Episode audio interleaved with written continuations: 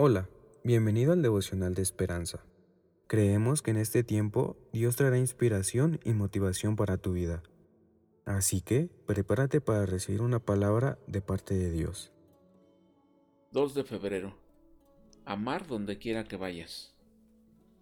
Mateo 25, 40 nos dice, en cuanto lo hicisteis a uno de estos mis hermanos más pequeños, a mí lo hicisteis. Durante unas vacaciones me senté en el muelle, mientras leía la Biblia, y miraba a mi esposo pescando. Un joven se acercó y le sugirió que usara una carnada diferente. El joven me miró de reojo y moviéndose inquieto dijo, Estuve preso. Señaló mi Biblia y suspiró. ¿Piensa que a Dios realmente le interesan personas como yo?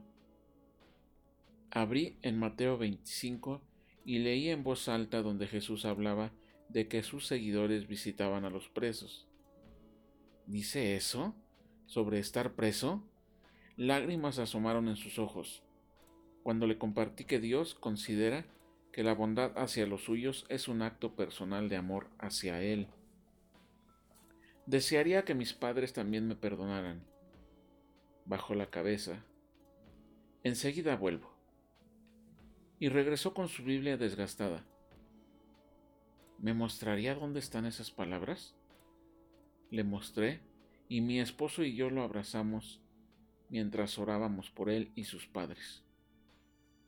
En algún momento sentiremos que no nos aman, rechazados, necesitados e incluso física o emocionalmente presos.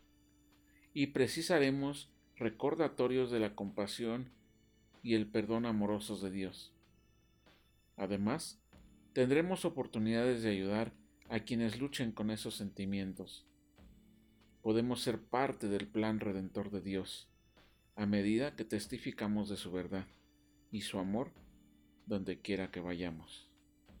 Padre, gracias por amarme, perdonarme y darme oportunidad de hablarle de ti a otros. Oramos, mis hermanos. Padre, en este momento yo te doy gracias porque ha habido personas que cuando me he sentido desolado, perdido, sin fuerzas, me han hablado de ti, Señor.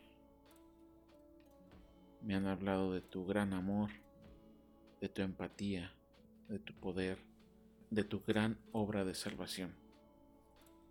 Te doy gracias por esas personas que tú has puesto en mi, en mi vida para salir adelante. Y asimismo te pido que me hagas un instrumento tuyo, Señor, para poderles hablar a otros sobre ti, de tu esperanza, de tu plan de salvación, de tu gran amor, para poder llevar alegría y vida a quien lo esté necesitando, Señor. Hazme un instrumento tuyo en el nombre del Señor Jesús. Amén. Esperamos que hayas pasado un tiempo agradable bajo el propósito de Dios. Te invitamos a que puedas compartir este podcast con tus familiares y amigos para que sea de bendición a su vida. Puedes seguirnos en Facebook, Instagram y YouTube como Esperanza Tolcayuca. Hasta mañana.